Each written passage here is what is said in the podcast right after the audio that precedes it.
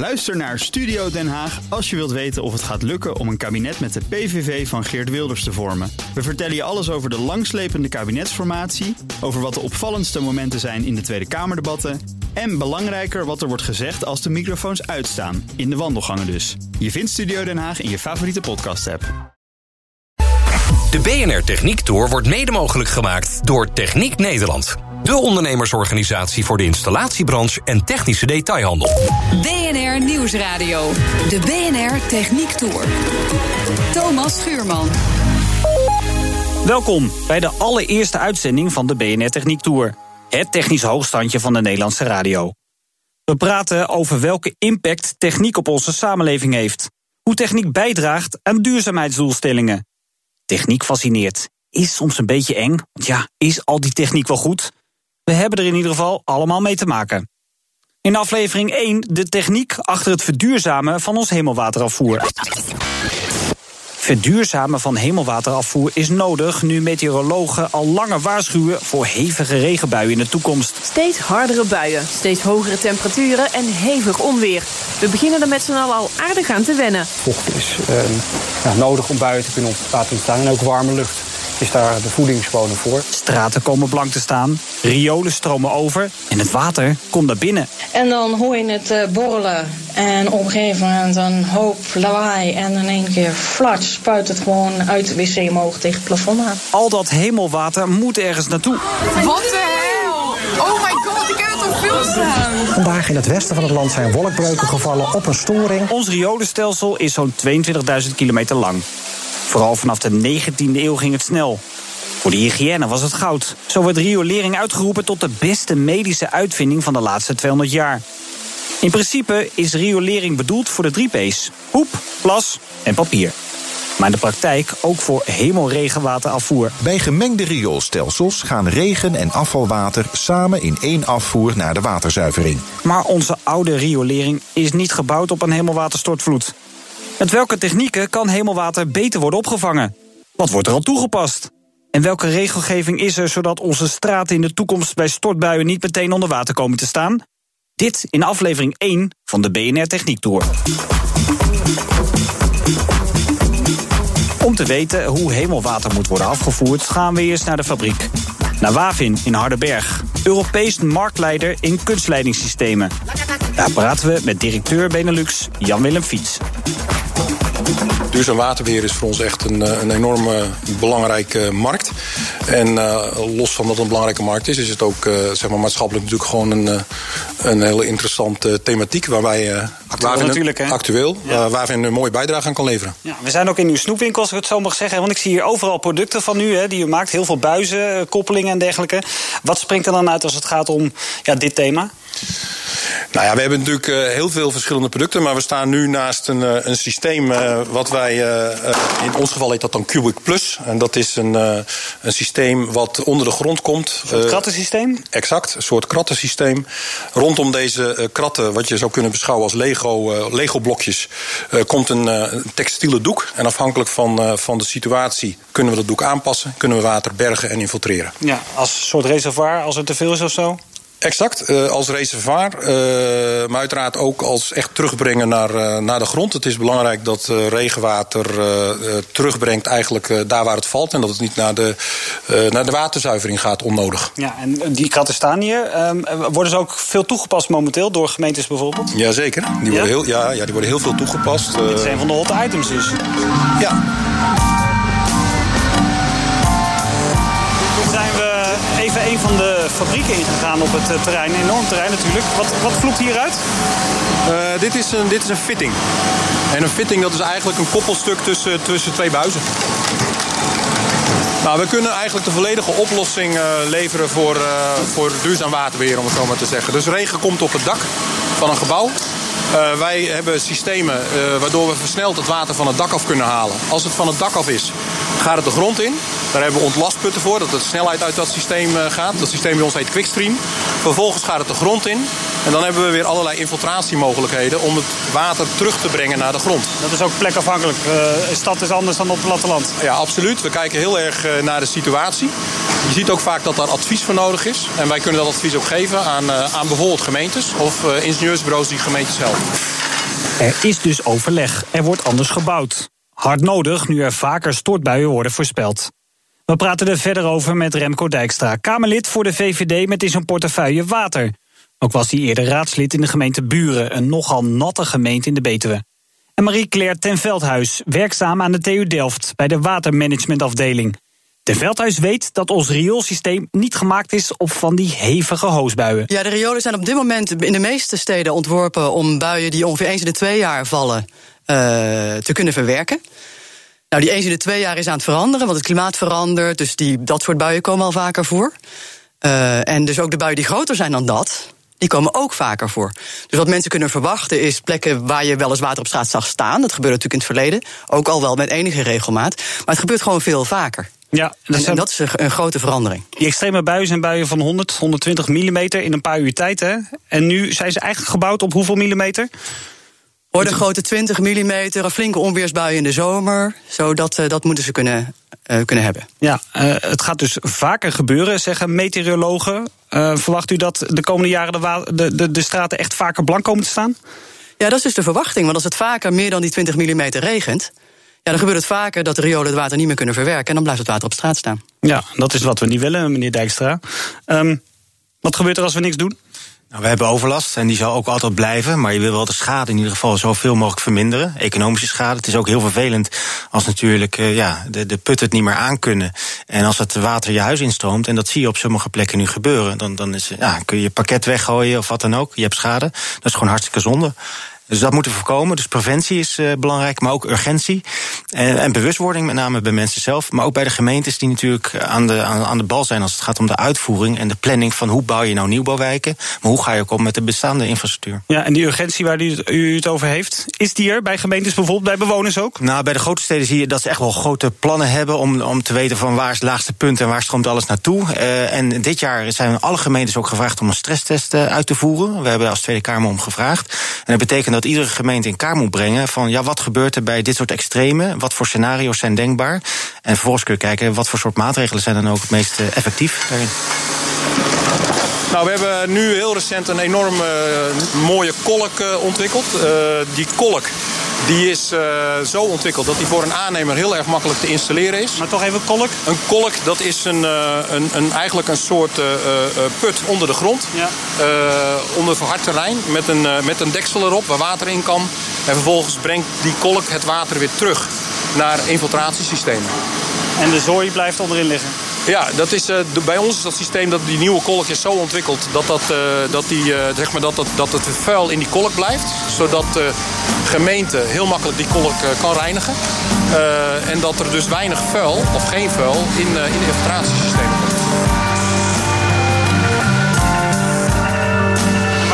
Grootste verduurzaming in dit proces? Nou, ik denk dat het belangrijk is dat dat regenwater uh, teruggaat daar waar het valt. Dus dat het uh, teruggebracht wordt naar de grond. En dat we het niet uh, onterecht naar de waterzuivering brengen. Ja, naar het vuilwaterriolering. Bijvoorbeeld, ja. ja. Dat gebeurt nog te veel? Nou, er is nog steeds uh, niet, uh, niet alle stelsels zijn gescheiden. Dus dat is nog wel een uh, opgave van de maatschappij, zeg maar ook van gemeentes, om te zorgen dat die stelsels zoveel mogelijk gescheiden zijn. En klaar zijn ook voor de toekomst. Hè, want we hebben natuurlijk steeds meer regenwaterintensiteit. Hey, een hoop kunststof. hoe duurzaam is dat eigenlijk? Nou, wij denken dat kunststof heel erg duurzaam is. Je praat hier, als je het hebt over onze type producten, dan praat je over lang cyclische producten. Dus kunststof gaat heel lang mee. door de bank genomen meer dan 100 jaar. Uh, het is te recyclen. Dus al het materiaal uh, wat uh, wij bijvoorbeeld in een fabriek als afval hebben, dat is er dus gewoon niet. Het is afvalloos. Het wordt allemaal hergebruikt. Maar ook kunststoffen die we in de bouw hebben gebruikt, die halen wij terug. En die komen weer terug in onze producten. En dan gaan jullie weer nieuwe spullen van daar maken. maken we nieuwe producten van, exact. Ja. Dus alles wat terugkomt, daar geven wij 100% hergebruikgarantie En er komt ook veel terug? Ja, er komt veel terug. In ieder geval voldoende voor ons om dat weer in onze producten te gebruiken. Ja. Jan-Willem Fiets van Wavin. Er zijn dus nieuwe technieken om hemelwater beter op te vangen. Het wordt gebufferd, betere grondinfiltratie.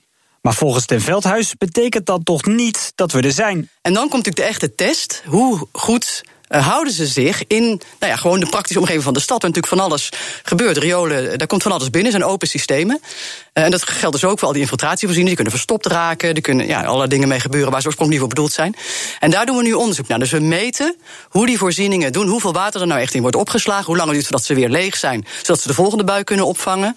In hoeverre ze vervuild raken, hoe vaak ze onderhouden moeten worden, om echt zo goed mogelijk het systeem, wat dus relatief nog wat nieuwer is, dat soort alternatieve oplossingen, uh, zo goed mogelijk te begrijpen, zodat we ze ook goed ja, gaande kunnen houden, zodat ze de buien van de toekomst goed aan kunnen. Dat is, ook een digitale uh, omslag die jullie maken, klopt dat?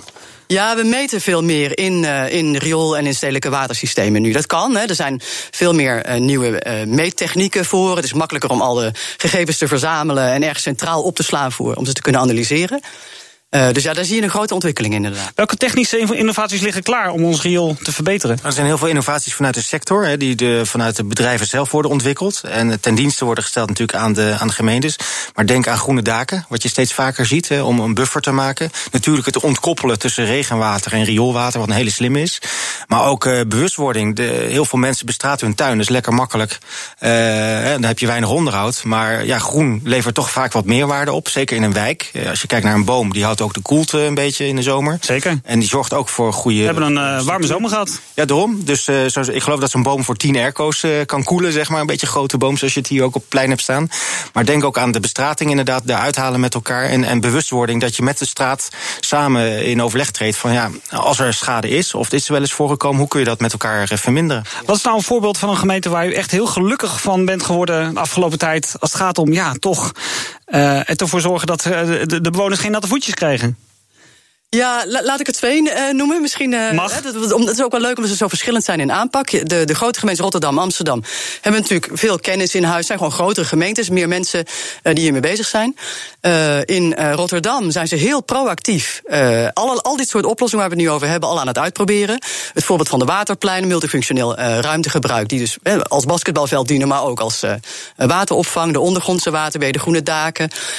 en die leren daar dus enorm veel van. Het Sparta-stadion heeft geloof ik, uh, vangt regenwater op om het veld daarna weer te kunnen besproeien? Ja, ja en ze uh, infiltreren het ook actief in de ondergrond, waar het wordt opgeslagen, waar nou ja, dan dus nog wel ruimte is als je het bovengronds niet hebt. Ja, ja klopt. Uh, en het andere voorbeeld, gemeente Amsterdam, heeft een heel groot programma, Rainproof heet dat, waarmee ze heel veel informatie aan bewoners geven. Dus dat is ook in het kader van bewustwording natuurlijk. Er zijn zoveel mogelijkheden om dingen op je eigen perceel te doen of om het in een buurt te doen. En al die oplossingen bieden zij aan met heel veel gedetailleerde informatie. Uh, en ze, ze, ze uh, stimuleren dat ook heel actief. Oké, okay, er is een verandering gaande. Al is 22.000 kilometer riool verduurzamen niet alleen een pittig klusje, ook een nogal kostbare. BNR Nieuwsradio. De BNR Techniek Tour. Welkom terug. In de allereerste aflevering van de BNR Techniek Tour praten we over het verduurzamen van hemelwaterafvoer.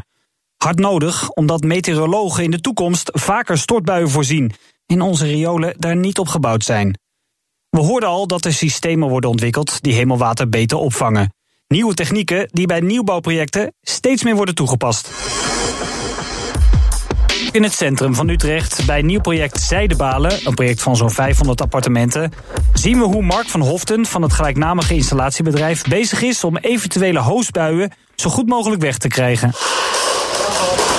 Ja, dan, gaan we, dan gaan we naar het andere blok.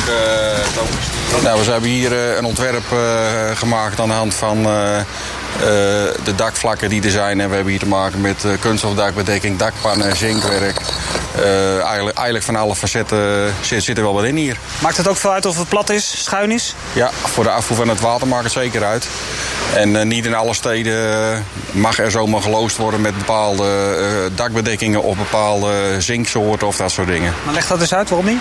Nou, dat heeft met de uitlogen van bijvoorbeeld met zink te maken of het uitlogen van de dakbedekking te maken. Dat kan verontreinigingen in het uh, oppervlak het water. Geven.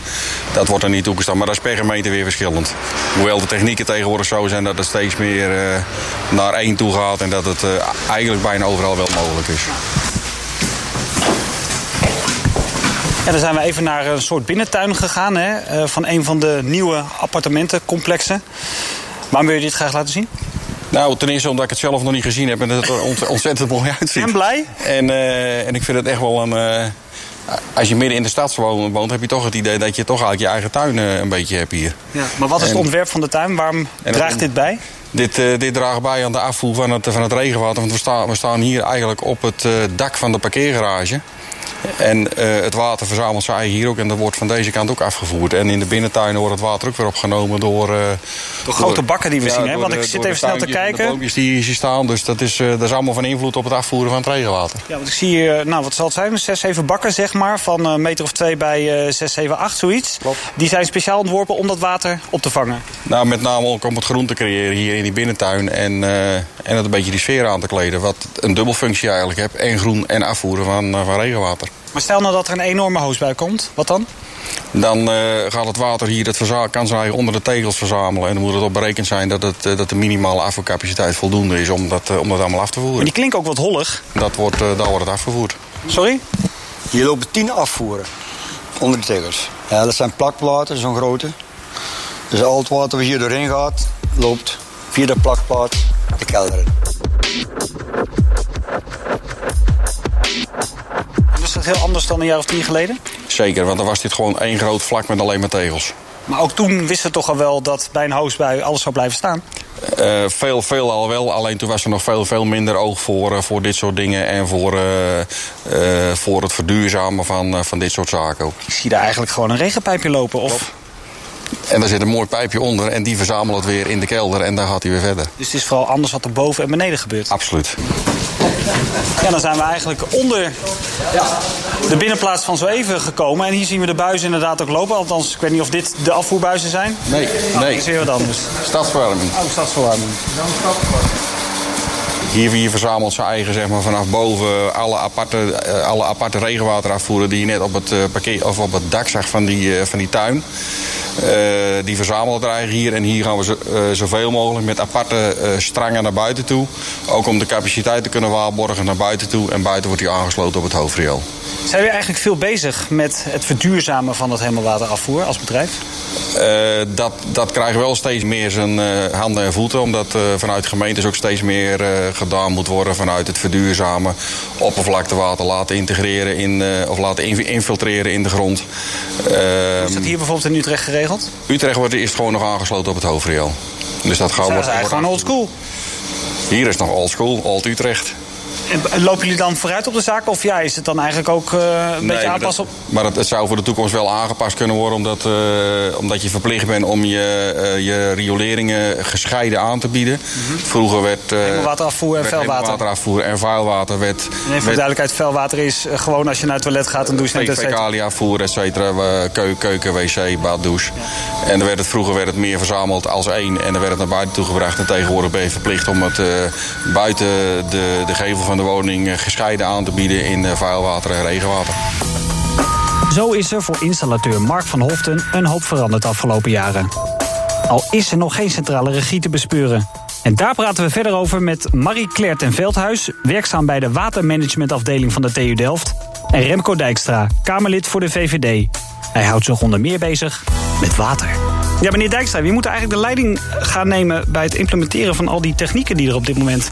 ja, misschien wel ontwikkeld worden... maar nog niet altijd te zien zijn? Maar ze moeten ook bewezen worden en ze moeten getest worden. Eh, Het gaat tijd kosten. Dat kost tijd, dat kost moeite. Maar als je iets moois hebt, dan biedt het ook weer een kans. Ik zie het graag positief.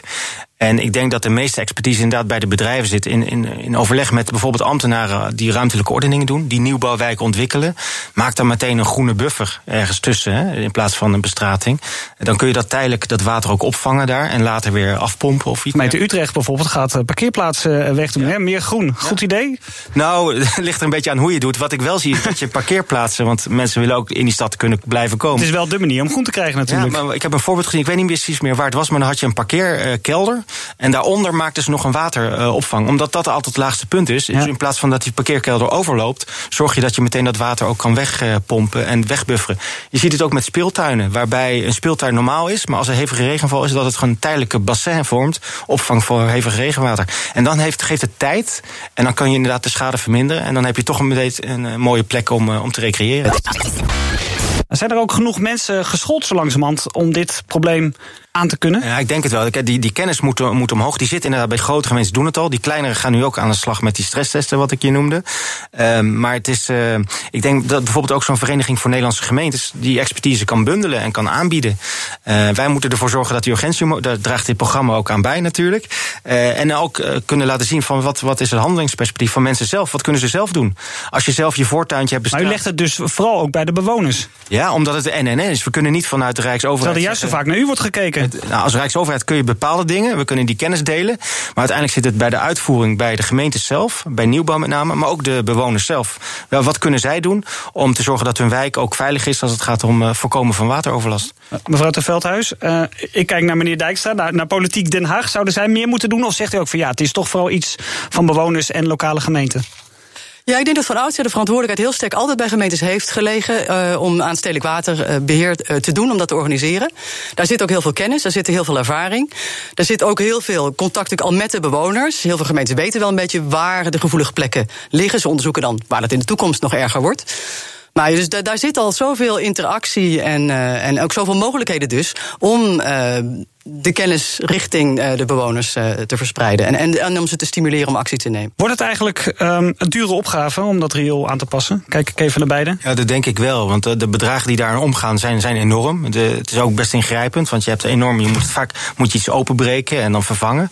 Maar als je het uitsmeert. Dan hebben we het over het aanpassen van bestaande riolering. Ja, precies. Ja. Maar als je het uitsmeert over 50 jaar, dan is het een beetje te overzien. Je moet ook op de kosten letten. Je kunt niet ongebreideld. Uh, ja, zou het over zo'n lange periode willen uitsmeren? Ja, dat denk ik wel. Want zolang als het meegaat, hè, hoe, hoe lang gaat zo'n riool? 50 tot, tot 100 jaar? Nou, we hebben nu riolering uit de jaren 60, zei u net, zo'n beetje. Hier en daar ligt zelfs nog riolering uit de uh, vorige eeuw, ik zeg maar zelfs de 19e eeuw. Ja. Ja. Her, her, en der. Ja, ik heb wel kan heel lang meegaan. Ik heb wel eens gehoord dat je voor zo'n hevige regenbui kun je ook niet je riolering dimensioneren. Dan zou het tien keer zo groot moeten zijn of zo.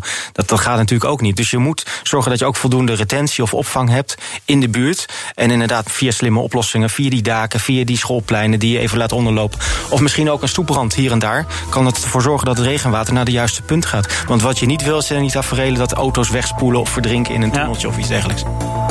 Per jaar besteden gemeenten ruim 1,4 miljard aan riolering en stedelijk waterbeheer. Die kosten worden gedekt uit de rioolheffing die inwoners en bedrijven moeten betalen. Die heffing is al wel eens omhoog gegaan. En dat zal met een duurzame riool nog wel eens gebeuren. Nou, liever niet. Uh, ja? Maar ik denk dat het onvermijdelijk is dat, dat kosten omhoog gaan. Daar moeten we wel eerlijk in zijn. Ja. Zeker als dingen uit de jaren 60 zijn en nu vervangen moeten worden. Ja, kost dat geld. Maar droge voet is ook heel wat waard. En uh, ja, daar zit altijd een balans in. Denkt u dat ook, dat we meer gaan betalen met z'n allen zo duidelijk? Um, ik, dat ben ik ermee eens, omdat veel systemen richting het eind van hun levensduur gaan. Dus vervanging uh, wordt onvermijdelijk. Maar we kunnen wel heel veel winnen door heel slim naar oplossingen te kijken. Om uh, toepassingen ook te combineren. En is het ook niet typisch zo'n probleem waarbij we pas reageren als het een keer misgaat? Nou, nee, Nederland staat echt wel bekend dat we altijd kijken naar het water. Wat het uh, ons kan brengen, maar ook wat de bedreiging daarvan is. Ja. En ik denk dat we best wel voorop lopen daarin. Alleen we moeten ook die toepassingen laten zien. En moeten zorgen dat die bekend worden onder het grote publiek. En ook richting het buitenland. Want ja, de innovatie die we met elkaar hebben en die voorbeelden, die maken gewoon ook dat dit water uiteindelijk een soort verdienmodel voor de BV Nederland wordt. En wat is nou mooier dan dat? He, dat je jezelf helpt en tegelijkertijd wat centjes aan Ja, ziet u dat ook zo? Lopen wij voorop bijvoorbeeld? Ja, we zijn in Nederland heel actief. Ja, zeker. Er wordt hier veel aan kennisontwikkeling gedaan. Er wordt hier veel aan allerlei soorten nieuwe toepassingen gedaan. Dus ja, daar mogen we best trots op zijn, ja. denk ik. Als Heeft u dat thuis trouwens ook gedaan? Mooi groen tuintje en zo? Ja, Regen, regentonnetje? regenwater wat bij ons van het dak afkomt, gaat allemaal de tuin in natuurlijk. Ja, en uh, weinig, uh, weinig van, ja, we hebben een tuin, dus dan ja. is het... Uh, ja. En woont u nog in de gemeente Buren? Ja, ik woon er nog. En bij mijn huis is het ontkoppeld. Maar wat ik me wel realiseerde, altijd in de herfst moet je wel je dakgoot al schoonmaken. Ja, ja, en mij ja. lagen er allemaal bladeren in. Nou ja, het gevaar voor eigen leven? Nou, het valt mee, tot ja. twee of drie meter hoog. Maar je, je moet het wel schoonmaken. Eh, want anders krijg je ook weer opstoppingen. En uiteindelijk liep het uh, inderdaad uh, de plinten over. En dat is niet handig. Dus. Ja. Nou, toch maar even tot slot dan. over 30 jaar, zijn al onze riolen dan aangepast? Nou, dat is een continu proces. Maar het streven is denk ik, als we kijken wat we nu al... We kunnen nu aan de slag. En 2050 is denk ik een heel mooi eikpunt om dan te kijken hoe, hoe je verder gaat ermee. Ja, wel zo ver weg altijd, hè? dat maakt het lastig, dit soort discussies. Ja, en nou, de riolen eigenlijk meer eigenlijk uh, water uh, in, in de stad gaat zijn dan in de riolen. Ja. Ik denk dat daar een hele grote verandering zit richting de toekomst. Ja. Wat leuk is, want dan, dan, dan zie je het water meer om je heen... dan dat het allemaal onder de grond stoppen in hele dure infrastructuur. Dit was hem dan, de allereerste aflevering van de BNR Techniek Tour. Dank aan VVD-Kamerlid Remco Dijkstra en Marie-Claire ten Veldhuis van de TU Delft. Terugluisteren kan via de site, de app, iTunes of Spotify. Volgende week boren we ons in een nieuw technisch hoogstandje. De tunnel. De BNR Techniek Tour wordt mede mogelijk gemaakt door Techniek Nederland. De ondernemersorganisatie voor de installatiebranche en technische detail. Ook Bas van Werven vind je in de BNR-app. Ja, je kunt live naar mij en Iwan luisteren tijdens de ochtendspits. Je krijgt een melding van Breaking News. En niet alleen onze podcast Ochtendnieuws, maar alle BNR-podcasts vind je in de app. Download nu de gratis BNR-app en blijf scherp.